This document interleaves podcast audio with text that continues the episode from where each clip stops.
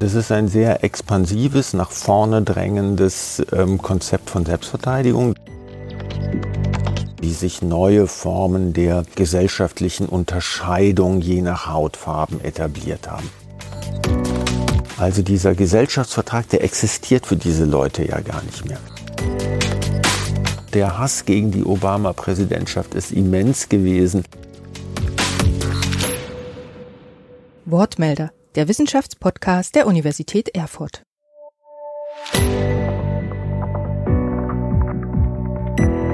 Heute mit dem Thema Rassismus und Gewalt – Konfliktgeschichte in den U S A.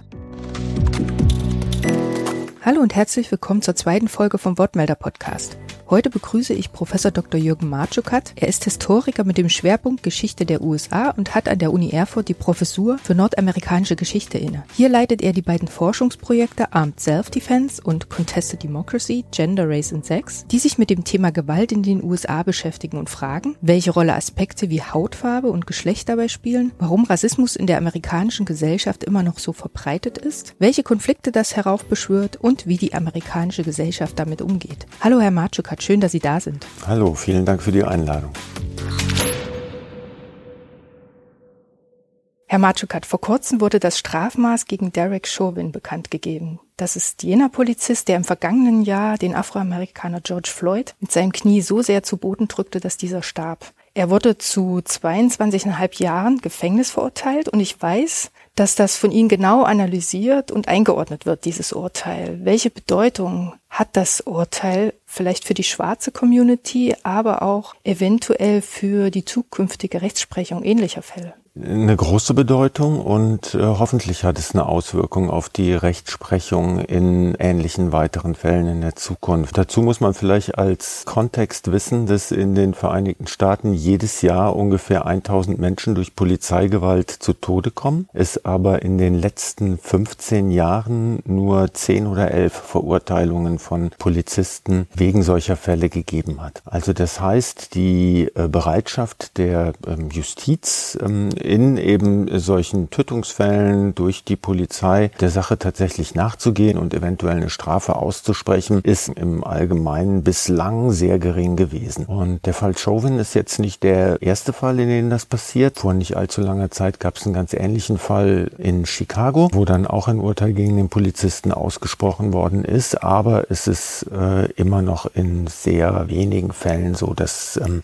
das tatsächlich solche Konsequenzen nach sich zieht. Das hat ganz verschiedene Gründe, auch sowas wie Chorgeist äh, innerhalb der Polizei oder tatsächlich auch ganz konkrete Bemühungen verschiedener Instanzen bei der Polizei und im Rechtswesen, diese Fälle zu verschleiern, spielen da eine ganz wichtige Rolle. Und nicht zuletzt ist ja äh, genau diese Konstellation auch der Auslöser dafür gewesen, vor nun fast zehn Jahren, dass die Black Lives Matter Bewegung auf den Weg gebracht worden ist. Und solche Gewaltübergriffe waren ja auch der Anlass für Sie, diese Forschungsprojekte ins Leben zu rufen und sich gezielt damit auch auseinanderzusetzen. Ein Teil ähm, davon ist ja zum Beispiel das Thema Selbstverteidigung. Warum ist das in den U S A überhaupt so ein ganz großes Thema im Gegensatz zu Europa oder Deutschland beispielsweise? Für das Projekt Armed Self-Defense, das wir mit Kolleginnen und Kollegen an der Uni Frankfurt und äh, der Uni Köln gemeinsam betreiben, war eben der Fall Trayvon Martin im Jahr zweitausendzwölf, wo eben der Junge nicht von einem, Poli- also ein afroamerikanischer Junge nicht von einem Polizisten, aber von einem Mitglied einer sogenannten Neighborhood Watch Group erschossen worden. Es ist dann zu einem äh, Verfahren gekommen und äh, Frank Zimmerman, der Schütze, ist freigesprochen worden, weil es hieß, er habe um sein Leben gefürchtet, weil es zu einem Kampf mit Trayvon Martin gekommen ist und er habe in Selbstverteidigung gehandelt. Und uns ist es aufgefallen, dass sich in In vielen Fällen dieser Art die Täter auf das Recht auf Selbstverteidigung berufen und das auch Anerkennung findet. Und wenn man das jetzt aus einer deutschen oder europäischen Perspektive sich anschaut, ist man da erstmal irritiert. Also was hat das mit Selbstverteidigung zu tun? Und wenn man dem dann nachgeht, muss man das bis ins neunzehnten Jahrhundert zurückverfolgen und, und gegebenenfalls auch noch weiter zurück. Und da kann man sehen, wie sich in den U S A ein, äh, eine Vorstellung von Selbstverteidigung entwickelt hat, die sehr vorwärtsorientiert ist. Also während soweit es im britischen Recht eine sogenannte Duty of Retreat gibt, also eine Pflicht, sich so weit zurückzuziehen, bis man mit dem Rücken an der Wand steht. Erst dann, wenn man in einer solchen Situation ist, kann man ein Recht auf bewaffnete Selbstverteidigung geltend machen. Gibt es diese Duty of Retreat im amerikanischen Recht nicht. Die ist also langsam, aber sicher über das neunzehnte Jahrhundert hinweg dort, ähm, sagen wir mal, rausgeschliffen worden. Das heißt also, wenn man einmal bis zu einem Punkt vorgedrungen ist, dann hat man das Recht, dort stehen zu bleiben und muss nicht zurückweichen. Also das ist ein sehr expansives, nach vorne drängendes ähm, Konzept von Selbstverteidigung, das sich da in den U S A entwickelt hat und das eben in den verschiedenen Gerichten mit Blick auf verschiedene Fälle immer wieder auch wiederholt worden ist. Das ist sehr wichtig in diesem amerikanischen Case Law, dass das eben in einzelnen Fällen immer wieder bestätigt wird. Der Clou ist, dass man nachvollziehbar als diejenige Person, die sich selbst verteidigt hat, dass man nachvollziehbar argumentieren können muss, dass man eine Bedrohung empfunden hat. Und dann ist natürlich die zentrale Frage, wann empfindet man eine Bedrohung und welche Form der Bedrohung wird eigentlich gesellschaftlich anerkannt? Im Zusammenhang mit dieser Frage, also welche Bedrohung in den U S A gesellschaftlich anerkannt wird, steht auch der Fall Bernhard Götz, den Pia Bäume aus dem Forschungsteam um Jürgen Martschukat genauer betrachtet. Götz stieg neunzehnhundertvierundachtzig, also zu einer Zeit, in der die Kriminalitätsrate in New York generell sehr hoch war, in eine New Yorker U-Bahn und wurde dort von vier afroamerikanischen Jugendlichen angesprochen, die Geld von ihm wollten. Götz zog sofort eine Waffe, die er sich, nachdem er einmal überfallen wurde, illegal in Florida besorgt hatte und schoss die vier nach einem scheinbar einstudierten Muster nieder. Das Gericht erkannte sein Gefühl, bedroht gewesen zu sein und damit sein Selbstverteidigungsargument an und verurteilte ihn lediglich zu einer mehrmonatigen Haftstrafe wegen illegalen Waffenbesitzes. Der Fall zeigt einerseits eine allzu häufige Bedingung für die Anerkennung des Notwehrarguments, nämlich weißes Opfer, afroamerikanischer Täter, und brachte eine allgemeine Diskussion über Gewaltverbrechen, Rassismus und Selbstverteidigung bzw. Selbstjustiz in Gang. Der Fall zeigt aber auch, dass schwere rassistisch motivierte Gewalt durch einen weiteren Aspekt begünstigt wird, durch die Waffengesetze in den U S A.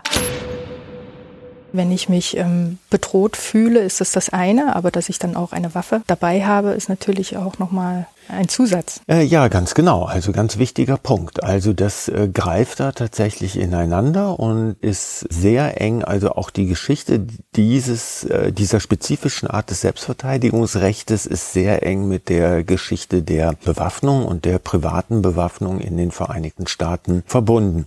Wenn ich eben die äh, Möglichkeit habe, relativ einfach auf Waffen zuzugreifen, mir Waffen zu besorgen, Waffen bei mir zu tragen, dann ist natürlich die Wahrscheinlichkeit, dass es zu solchen Akten der, in Anführungszeichen setzen wir das immer, Selbstverteidigung kommt, der gewalttätigen Selbstverteidigung natürlich viel größer. Und zu glauben, dieses Recht zu haben, triggert natürlich auch sowas wie eine Selbstbewaffnung. Die Forschung ist sich ja darüber einig, wenn man die Konfliktgeschichte in den U S A betrachtet und auch die Gewalt, die aufgrund von Rassismus geschieht, dass man da in die achtziger Jahre schauen muss. Und das machen Sie ja auch in Ihren Projekten. Warum ausgerechnet diese Zeit? Was lernen wir aus dieser Zeit? Die neunzehnhundertachtziger und auch schon die neunzehnhundertsiebziger Jahre sind aus verschiedenen Gründen besonders interessant, auch mit Blick auf unsere eigene Gegenwart. Ein Grund, was die so interessant macht, ist die Tatsache, dass wir uns da in den beiden Jahrzehnten unmittelbar nach der Bürgerrechtsbewegung befinden. Man kann eigentlich gar nicht sagen nach der Bürgerrechtsbewegung, weil die irgendwie nie zu Ende gewesen ist, aber diese klassische Dekade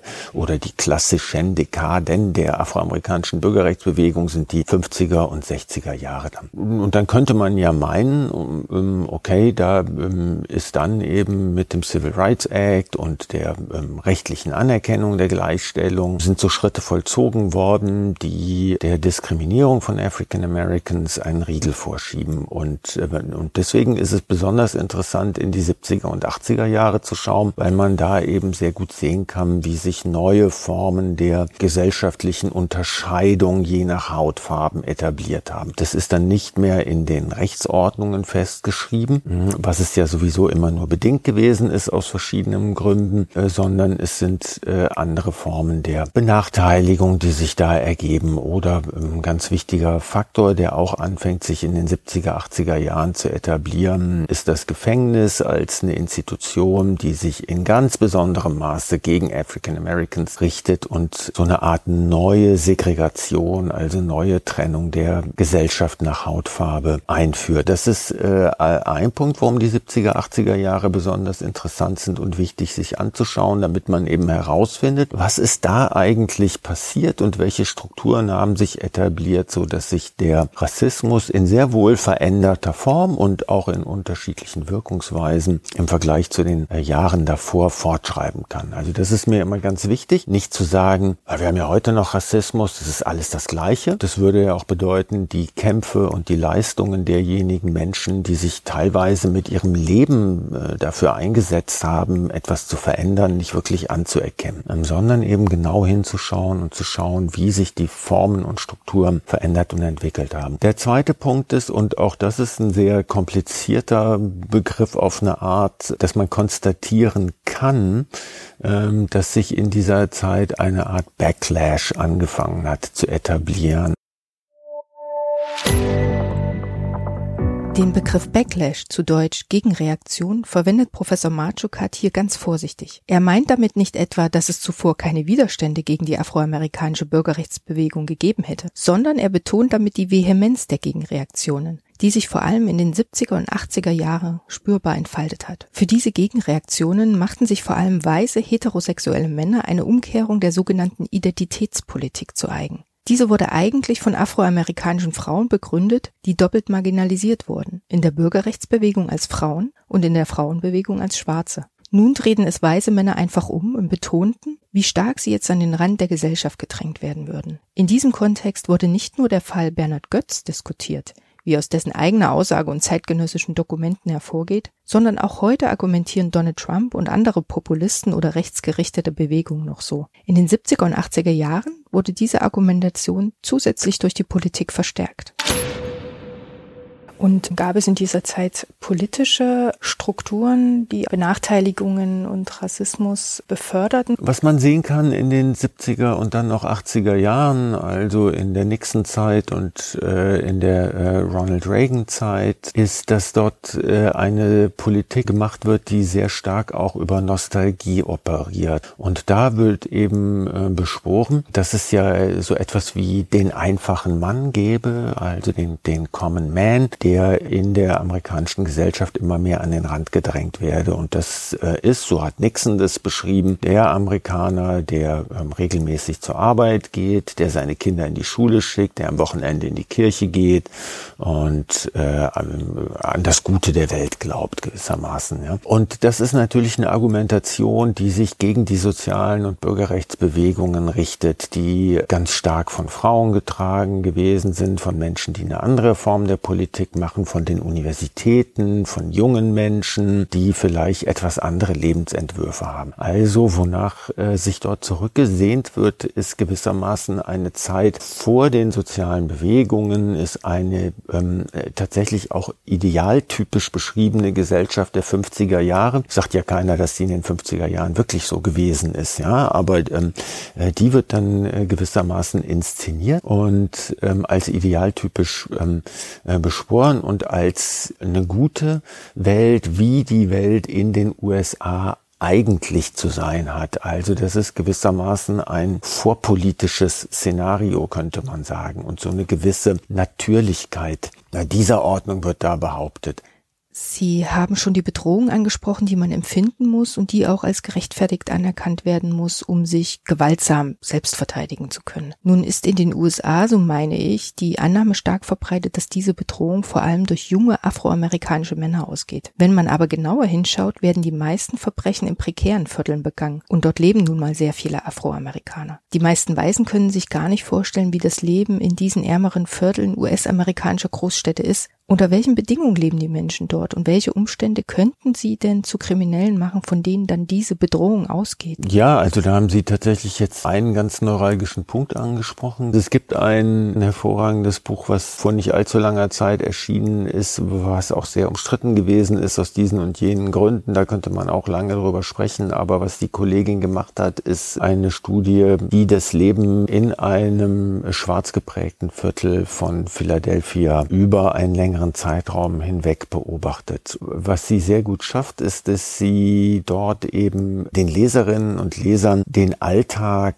und die Lebensstrukturen in einer afroamerikanischen Community in einem schwierigen Stadtviertel verdeutlicht. Und wo fängt man da an? Also man kann zum Beispiel damit anfangen, dass viele, vor allem afroamerikanische Männer, säumig sind gegenüber dem Staat. Also das heißt, da gibt es bestimmte Strafzahlungsanforderungen, denen sie nicht nachkommen können. Das können Verkehrsdelikte sein, wo man eben dann die Strafe nicht äh, gezahlt hat. Das können auch ausstehende Unterhaltszahlungen sein. Und ich will damit natürlich keinesfalls sagen, dass den Unterhalt für die Kinder nicht zu bezahlen irgendwie okay ist. Ja? Aber was man hier ganz gut sehen kann, ist, wie das eben dazu führt, dass Menschen aus diesem Rechtssystem vollkommen auf eine Art rausfallen, weil sie dieses Rechtssystem für sich selber gar nicht mehr in Anspruch nehmen können, weil es eben diese rigide Justiz- und Gefängnispolitik gibt. Würde das bedeuten, dass wenn sie irgendwie in Kontakt mit der Polizei kämen, sie inhaftiert würden. In einigen Staaten gibt es eine sogenannte Three Strikes and You Are Out Politik. Das heißt, wer dreimal wegen Straftaten oder Vergehen ins Gefängnis gekommen ist, bleibt lebenslang. Und das kann tatsächlich dreimal Schwarzfahren gewesen sein. Jetzt muss ich ein paar Mal schwarz gefahren sein, bis ich dafür ins Gefängnis komme, aber unterm Strich bleibt also marginale Vergehen, die dazu führen, dass viele junge Männer vor allem lange oder oft und immer wieder im Gefängnis sind. Und die Wahrscheinlichkeit für einen äh, jungen afroamerikanischen Mann in seinem Leben im Gefängnis zu landen, ist höher als die Wahrscheinlichkeit, einen College-Abschluss zu erwerben. Nur um das mal so ein bisschen einzusortieren. Was das aber bedeutet, ist, dass zum Beispiel auch in Konfliktfällen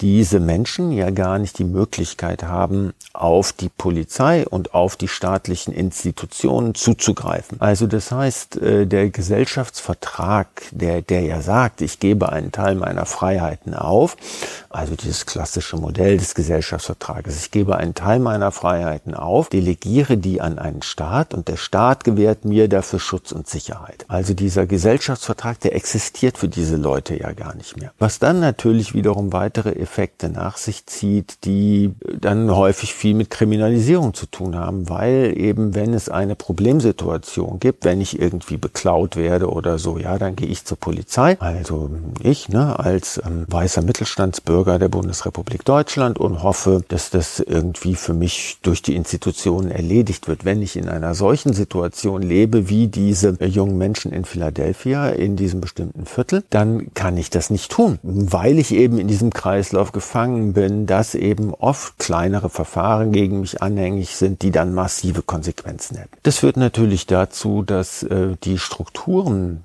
der Community, der Familien, der Gesellschaft extrem fragil sind, weil äh, diese jungen Männer eben häufig im Gefängnis sind, weil die Fürsorge auf diese Form nicht so möglich ist. Viele der Menschen, die in solchen prekären Umständen wohnen, erfahren ähm, eine schlechte Schulausbildung, können den Schutz des Staates gar nicht in Anspruch nehmen, geraten unter anderem auch dadurch in so einen Kreislauf der Kriminalisierung, haben keine Krankenversicherung und können auch die rudimentär existierenden, sagen wir mal, Notversorgungsstrukturen häufig nur schlecht in Anspruch nehmen. Goffman heißt die Kollegin, die das Buch geschrieben hat, und das Buch heißt On the Run, ich glaube im Deutschen Auf der Flucht. Nun hatten ja viele die Hoffnung, mit Barack Obama würde sich genau das ändern. Ähm, er war der Hoffnungsträger einer großen Wählerschaft. Warum hat ausgerechnet Obamas Präsidentschaft den Rassismus und auch die Spaltung der Gesellschaft noch befeuert? Nicht nur auf alltagsrassistischer Ebene, sondern direkt auch auf politischer Ebene. Also dazu muss man vielleicht vorwegschicken, dass die Möglichkeiten eines amerikanischen Präsidenten in genau diese Mikrostrukturen einzugreifen und die zu verändern, von außen tatsächlich oft überschätzt werden. Das ist vielleicht der erste Punkt. Dann ist aber sicher ein noch viel wichtigerer Punkt, dass die Präsidentschaft oder das Recht Obamas auf die Präsidentschaft von Anfang an bezweifelt worden ist. Und das hat genau mit diesem, in Anführungszeichen, Backlash zu tun, also dass die Widerstände dagegen immens waren und die Mobilisierung dieser Widerstände ein Ausmaß angenommen hat, das man sich vorher nicht hatte vorstellen können. Barack Obama ist auf Hawaii geboren und äh, er ist der Sohn einer weißen amerikanischen Mutter und eines schwarzen kenianischen Vaters. Er hat lange in Indonesien gelebt in seiner Kindheit, hat einen arabischen Vornamen, also viel polyglotter geht es eigentlich nicht mehr, und da gab es eben starke Kräfte und da war Donald Trump einer der treibenden Kräfte, die sein Recht auf die Präsidentschaft angezweifelt haben. Was Professor Martschukat hier anspricht, ist die sogenannte Birther-Bewegung, benannt nach dem englischen Begriff Birth, also Geburt. Die Birther-Anhänger berufen sich auf die U S-Verfassung, in der festgehalten ist, dass nur natural-born Citizens U S-Präsident oder Präsidentin werden dürfen. Also Menschen, die auf U S-Boden geboren sind und, so die Birther-Interpretation, deren Eltern auch Amerikaner sind. Die Gruppierung, an deren Spitze sich Donald Trump setzte, bezweifelte zuerst die rechtmäßige Präsidentschaft Obamas in Verbindung mit der Lüge, er sei nicht in den U S A geboren, und versucht nun mit ähnlicher Argumentation die mögliche zukünftige Präsidentschaft der jetzigen Vizepräsidentin Kamala Harris schon einmal vorsorglich als verfassungsrechtlich unmöglich zu erklären. Was die als rassistisch eingestufte Birther-Bewegung von anderen Verschwörungstheoretikern unterscheidet, ist der Fakt, dass sie Anhänger bis in hohe politische Ämter hat und dass sie es durch die stetige Verbreitung und Wiederholung von Lügen und trotz des beispielsweise offiziellen Nachweises von Obamas Geburtsurkunde gelang, viele Amerikanerinnen und Amerikaner tatsächlich zu verunsichern oder gar zu überzeugen. Was also auf der einen Seite als großer Erfolg für die U S-Gesellschaft zu werten ist, schlug durch Verschwörungstheorien und diesen Backlash, den sie ansprachen, eher tiefe Gräben und sorgte quasi für das Gegenteil von dem, wofür Obamas Präsidentschaft idealerweise hätte stehen können. Der Hass gegen die Obama-Präsidentschaft ist immens gewesen. Und äh, wenn man sich natürlich vorstellt, okay, jetzt ähm, haben wir ja das erste Mal einen afroamerikanischen Präsidenten und damit ist ja ein Riesenschritt getan, dann ist das sicher zutreffend und ein ganz, ganz wichtiger Schritt gewesen, der auch in der Zukunft noch ganz, ganz wichtig sein wird. Also äh, das ist auf jeden Fall so. Äh, man muss aber gleichzeitig sehen, dass genau dieser Schritt auch die rassistischen äh, Verhaltensmuster eher befeuert hat als abgemildert hat. Und das ist auch eine Struktur, die wir aus der Geschichte immer wieder kennen. Also wenn wir uns mit rassistischer Gewalt beschäftigen, dann kann man sehen, wie die in der Zeit der sogenannten Reconstruction, also in den Jahren nach dem amerikanischen Bürgerkrieg, nach achtzehnhundertfünfundsechzig, als die Sklaverei abgeschafft wurde, hochgeht, also eine Eskalation der Gewalt in den Jahren und Jahrzehnten danach. Das kann man zum Beispiel zur Zeit der Bürgerrechtsbewegung sehen, wo die Gewalt gegen African Americans immens zunimmt, und äh, das kann man eben auch in der Zeit der Obama-Präsidentschaft und noch danach sehen, wo äh, wieder auch eine Zunahme der Gewalt zu diagnostizieren ist. Aber im Gegensatz zu den historischen Ereignissen nach der Bürgerrechtsbewegung zum Beispiel haben wir heute die sozialen Medien. Das heißt, Gewaltübergriffe wie die auf George Floyd beispielsweise äh, werden ja viel stärker in die Öffentlichkeit gebracht. Können die sozialen Medien dazu führen, dass sich was ändert in der amerikanischen Gesellschaft? Also die sozialen Medien sind auf jeden Fall eine sehr große Kraft. Und Black Lives Matter organisiert sich ja ganz wesentlich über die sozialen Medien und operiert also nicht nur auf der Straße, sondern über die sozialen Medien. Und die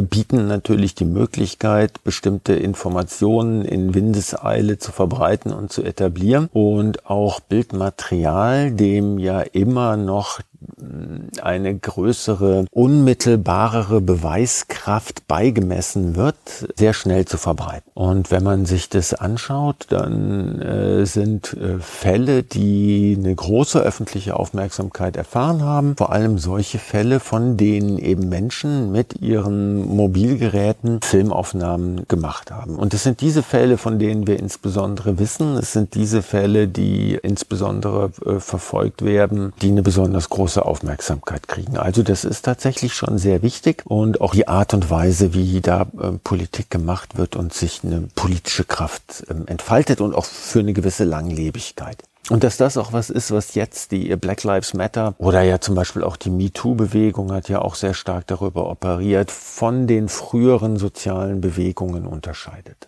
Nun machen Black Lives Matter und MeToo auf Strukturen aufmerksam, die noch sehr weiß, heterosexuell und männlich geprägt sind. Und die Anhänger dieser Strukturen, wie beispielsweise Donald Trump, stehen auf der einen Seite einer tief gespaltenen Gesellschaft, die sich ja in gewisser Weise auch in dieser rassistisch motivierten Gewalt manifestiert. Man könnte also überspitzt sagen, in der Kritik steht der alte weiße Mann. Mit Joe Biden haben die U S A aber wieder so einen alten weißen Mann gewählt. Was hier ganz wichtig ist, im Kopf zu haben, ist äh, das, was Sie gerade angesprochen haben. Diese ungeheuer tiefe Spaltung der ähm, amerikanischen Gesellschaft, die dazu führt, dass sowas wie Kompromiss und aufeinander zugehen und trotz unterschiedlicher Meinungen und politischer Positionen zu einem Konsens zu finden und gemeinsam zu operieren, im Moment unmöglich oder also vielleicht, es ist fast ein Hoffnungsschimmer zu sagen, fast unmöglich erscheint. Also das ist eine Spaltung einer äh, Intensität, wie man die bisher noch nicht gekannt hat, und da ähm, muss man dann vielleicht auch noch ergänzend dazu einwerfen, dass ja dieses amerikanische politische System der Checks and Balances, des permanenten Ausgleichs und der wechselseitigen Kontrolle darauf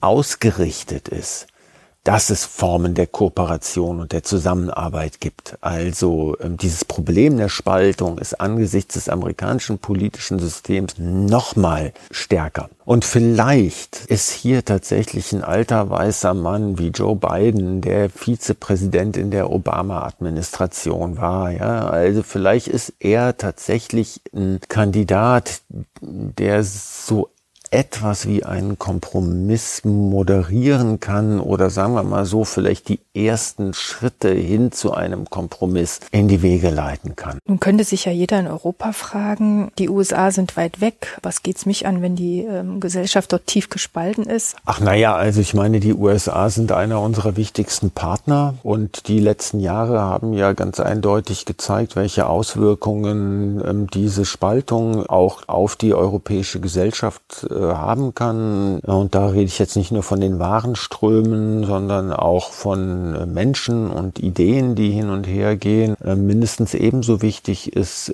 glaube ich, dass Rassismus, Differenz und Ausgrenzung kein Phänomen ist, das nur die Vereinigten Staaten betrifft, sondern dass wir hier bei uns ja genauso kennen. Und auch die politische Spaltung ist ja etwas, das wir in, in Deutschland und in Europa auch, ja, ist ja auch jetzt kein rein deutsches Phänomen, kein rein amerikanisches, kein rein deutsches, sondern eben ein europäisches und weltweites Phänomen, dass die Spalt, die politische Spaltung in den Gesellschaften immer deutlicher wird und sich dort auch Gräben auftun, die immer schwieriger zu überbrücken scheinen. Und da können wir sicher nur davon lernen, wenn wir uns das in den verschiedenen Ländern genauer anschauen. Wir haben ja in den letzten Jahren tatsächlich gesehen, wie wirklich auch überraschend schnell das gehen kann, dass demokratische Grundwerte in Frage gestellt werden, von denen man meint, dass sie eigentlich in Stein gemeißelt sein und unverrückbar sein. Und dann sieht man, die sind ja gar nicht so unverrückbar, sondern da gibt es ein Gefährdungspotenzial. Und das bedeutet tatsächlich auch für uns alle, dass wir uns da an die eigene Nase fassen müssen und ähm, vielleicht dafür oder, oder ganz sicher dafür einstehen müssen, dass demokratische Grundwerte und Prinzipien in den politischen Verhaltensweisen und auch in den Umgangsweisen der Menschen miteinander gewahrt werden und geschützt werden und erhalten bleiben. Ein schönes Schlussplädoyer. Vielen Dank für das Gespräch, Professor Martschukat. Es war mir ein Vergnügen. Ich wünsche Ihnen weiterhin viel Erfolg bei den Projekten und danke. Ich bin schon ganz gespannt. Danke, wir auch.